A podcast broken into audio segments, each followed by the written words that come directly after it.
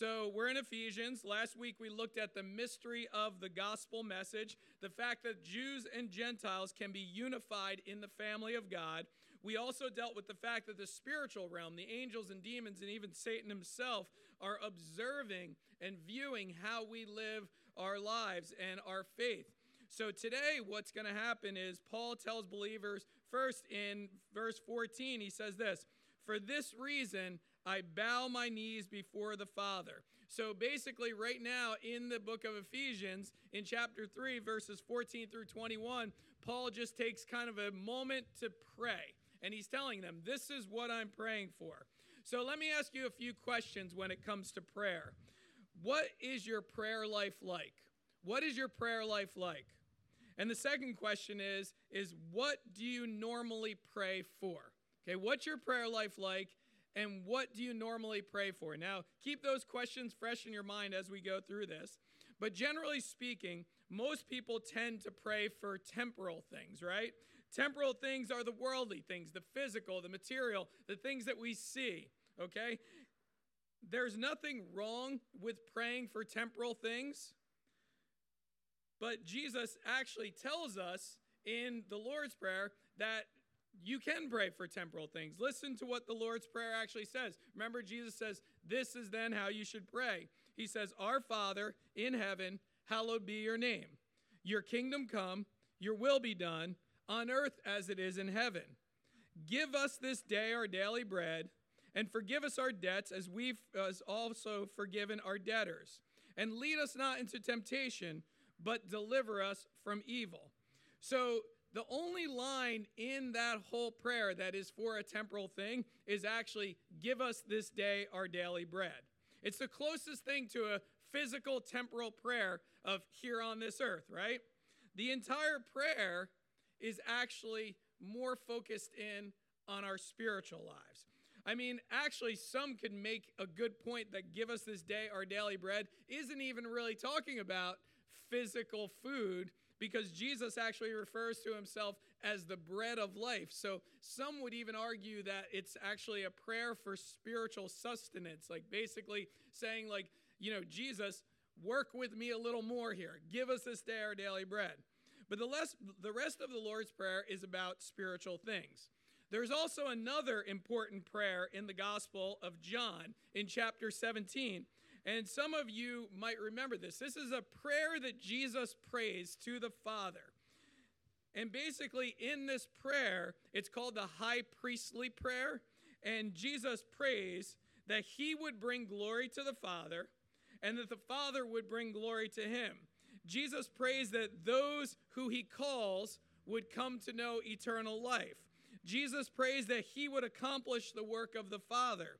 Jesus prays that believers of all time would keep their focus on the Father's will. Jesus prays for spiritual protection for believers from Satan and his demons. Jesus prays for believers that we would draw our strength from him as the world hates and persecutes us. And Jesus prays for believers that we would have unity among one another. Now, let me ask you a question are any of, these prayers about temporal things? Well, let me ask it this way Do these prayers look like the prayers that you pray? Or are, do these prayers look like the prayers on prayer lists that Bible studies or small groups or maybe email prayer chain that, that you get? I would say that they probably don't look like those prayers because most of our prayers in life focus in on what? The temporal things, the things that we see, the things that we need, right?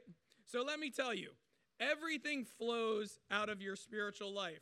So prayers for your spiritual life should not be neglected. In fact, I believe they should come before any other prayer that you offer up. So here's what happens. Here's what happens when we focus just on the temporal things. When I'm talking about temporal things, I'm talking about what? The things that we see, right? The material things, our health, our wealth, the things we want to see happen, people we want to see healed, all these different things like that. But I'm going to tell you if you just focus your prayers on temporal things, here is what's going to happen. There's going to be two temptations that you fall into. The first is this, and this one rhymes, so you won't be able to forget it. We get it and forget it, okay? We pray for it, we get it, and we forget it. Meaning this I ask for money, I ask for health, I ask for a job, I ask for fill in the blank. We get it, and we're like, yes, yes, I got this now. But sadly, we forget that it was a blessing from God that we had asked Him for. Maybe we remember for a little bit, we're like, oh, God bless me. But then we get it and we kind of forget where it came from. We start to live our lives like we deserve those things, or we worked for those things, or we take those things for granted. We start to become entitled and we just expect things to go our way.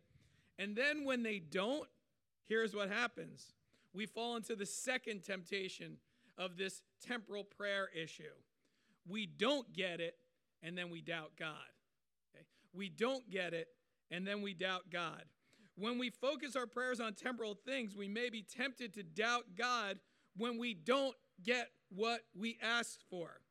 So sometimes in life, we really want something. We want to be healed, we're sick. We want to have certain things. We want to be blessed with material wealth and possessions. We want to have a normal family. We want to have a good spouse. We want to have our children do what they're, what they're supposed to do.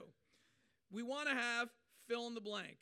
And we ask God, we pray for it, and if we don't get it, we start to doubt God. We doubt that He's there. We doubt that He cares. We doubt that He's good. We doubt that He even hears our prayers that we're offering up. Now, part of the reason we get ourselves in these two situations get it and forget it, or don't get it and start to doubt God is because our motives for our prayers tend to be a little off. Listen to what James 4 3 through 4 says. He says, You do not have because you do not ask. You ask and you do not receive because you ask wrongly to spend on your own passions. You get that? You ask wrongly for selfish motives, to spend on your own passions. Again, I am not saying we should not pray for temporal things, but we can't get so caught up that we neglect to pray for our spiritual lives and spiritual things. So, Paul prays in this prayer that we're going to study for a few moments here. Paul prays for the believer's spiritual lives. That's his, the whole content of this prayer is for the believer's spiritual lives.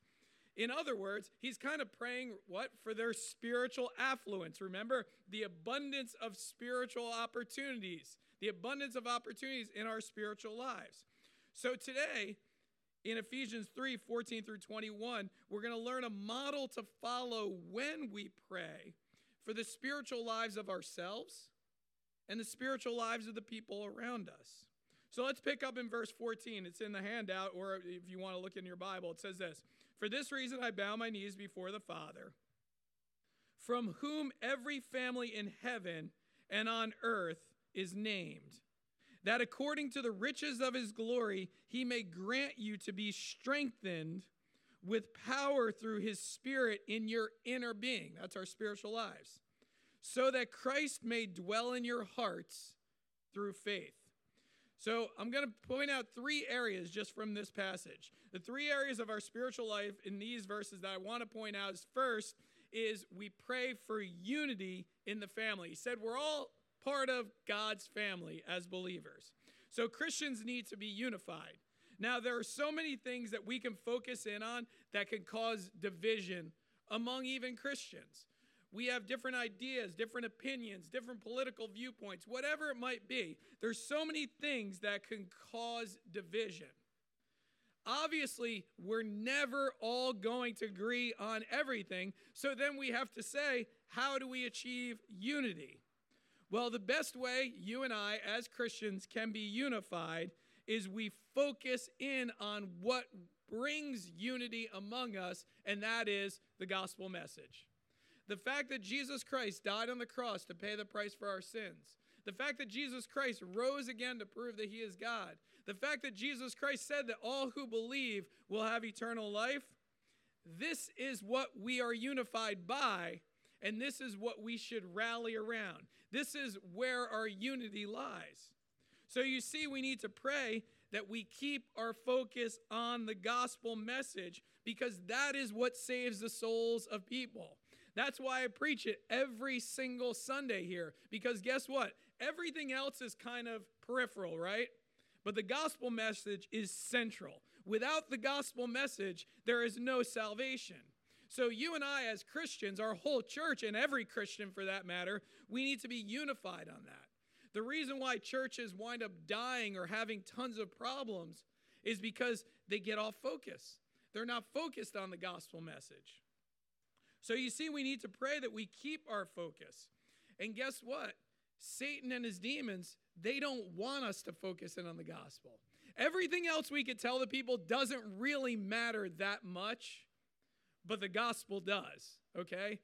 And Satan and his demons don't want people to hear the truth about Jesus. They don't want people to hear that truth because that means salvation for them. So we as Christians have to keep our focus. If we have a church that gets off focus of the gospel, we become a social club, we become a good organization or a do good organization, we become a community center, or as Jesus would say, we become whitewashed tombs. We look great on the outside, but inside we're dead. We look great on the outside, but inside we're dead. People might look and say, oh, they're nice people and this and that. They never say anything that, you know, would make me feel a little uncomfortable. Well, guess what? The gospel message makes people feel uncomfortable, doesn't it? Why? Because the entry point of the gospel message is this we are sinners and we need to admit that we're sinful. People don't want to do that. They don't want to do that. But we have to remain focused on the truth of the gospel message because the souls of people are at stake. The next thing in this in this passage, he prays for spiritual strength through the Holy Spirit. We're not strong, but God is. And the truth is, his strength is available to all believers through the Holy Spirit. We need to pray for ourselves and we need to pray for our fellow believers that they realize the strength that the Lord has, that they lean on the strength, that we lean on the strength that the Lord has. Well, what's that strength for? What, what kind of spiritual strength do we have to pray for? Well, we have to pray to hold up under temptation, to have victory over personal sin, to be bold in bringing the gospel to people, to maintain our Christian testimony, to do the work He has called us to do, and to fulfill our roles wherever we find ourselves in life, whether it's our family, our work, our friends, whatever role that is. We need spiritual strength for this. Those of you that are parents here, I sure hope you pray for spiritual strength for your kids because everything's going to flow out of their spiritual lives. You know, we get so caught up. Oh, I, I, pray this for my kid, or I pray that. I hope they do this, or I hope they do that. Pray for their spiritual sp- strength because guess what? When your child is spiritually healthy, guess what? everything's going to flow out of it. Everything's going to flow out of their spiritual life. Next, he prays for this to, for Christ to dwell in our hearts. Now, this is a kind of a confusing one at first read, right? Because as a believer, isn't Jesus dwelling with you? And the answer to that is yes, he is. He's, he's dwelling with all believers. And Paul's writing to believers. We know that because he calls them saints. But in the context of this passage, Dwell actually means to feel at home or to feel comfortable. Now, think about this for a second. The Apostle Paul is praying that Christ would feel at home and feel comfortable in your heart. So, his prayer is that Jesus feels at home, comfortable, dwelling in your life. Now, let me ask you a question. Why wouldn't Jesus feel comfortable dwelling in you? Well, when you're pursuing sinful things. Here's what happens when you're pursuing sin, Jesus does not feel comfortable. And this is when we experience something called conviction. This is why, as a believer, you have that nagging sense. When you're doing the wrong thing, you have that nagging sense of guilt and shame. You're just like, eh, something's off here. I don't feel right about this. It's because Jesus doesn't feel comfortable right now. He's dwelling in you and he's saying, no, no, no, no, no. This is not the way that you should live. Jesus is not comfortable, and he's letting you know. Now, in these next verses, Paul prays for their love. Let me read that to you. Verse 17, the end part of it says this that you, being rooted and grounded in love, may have strength to comprehend with all the saints what is the breadth, the length, the height, and depth, and to know the love of Christ that surpasses knowledge, that you may be filled with all fullness of God. Now, you might have noticed we sang that song, How Deep the Father's Love for Us, how vast beyond all measure. That's what this that, that song is based upon this passage. The, the fact that we can't even contain or measure how much God loves us. Now, love in our culture is, is harshly misunderstood, I think. Most people, peop, most, most people only love when they feel like loving, right? We believe love is just an emotion and not a decision. People think if they disagree with someone or challenge what they're doing, it's not a loving thing to do. That's not the love that God models for us. The truth about love is the only way we can truly understand love is looking at how God loves us. Well, how does God love us? You probably know the answer to this because the answer is clear. He loved us through the gospel. While we were still sinners, Christ died for us. You know, God had every reason not to love you and me because we're sinners. We offend him. We do things that are against him. And he could easily look at us and say, eh, I don't love them. They're terrible. But he loves us. While we are still sinners, Christ died for us. So now, what the Apostle Paul is praying and what we should be praying for one another and for our own selves is this we're called to love one another in the same way.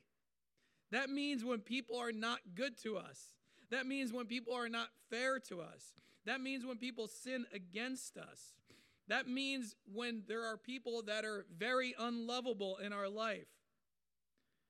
There, that means when we just can't find it in ourselves to love someone else, we have to look at how God has loved us and pray that we can love like that. I'll tell you what, in myself, I can't do that. In myself, I cannot do that. And the truth be told is, I don't believe you can either. But God can through us. That's why we pray for that. You see how this prayer goes? Think about this. If you pray like this for yourself and the people around you, you're calling down the power of God to say, you know what? I'm not going to live my life. I want you to live through me, and I want to be like you desire me to be. So here's what Paul does he closes this prayer with a praise. He closes this prayer with a praise. The reason Paul does these things is they serve as reminders. So he closes with a praise that serve as reminders. You may not believe prayer can have an impact in your life. You might not believe that prayer can have an impact on the life of believers. And that's probably why you don't pray that much or pray things like this. But Paul is saying, you got to remember who you're asking here. Remember who you're asking here. So I'm going to read the end of this prayer. He says this Now to him who is able to do far more abundantly than all we ask or think, according to the power at work within us. To him be glory in the church and in Christ throughout all generations, forever and ever. Amen. Let me just briefly summarize this. And I'm going to add a little of my words in. It says and I'll read it to you. It says this God can do far more abundantly than all we ask or think because of his power at work within us. And he does it for his glory in the church and in Christ Jesus throughout all generations, forever and ever. Amen. And we should, like Paul, do what Paul did praise Him for that.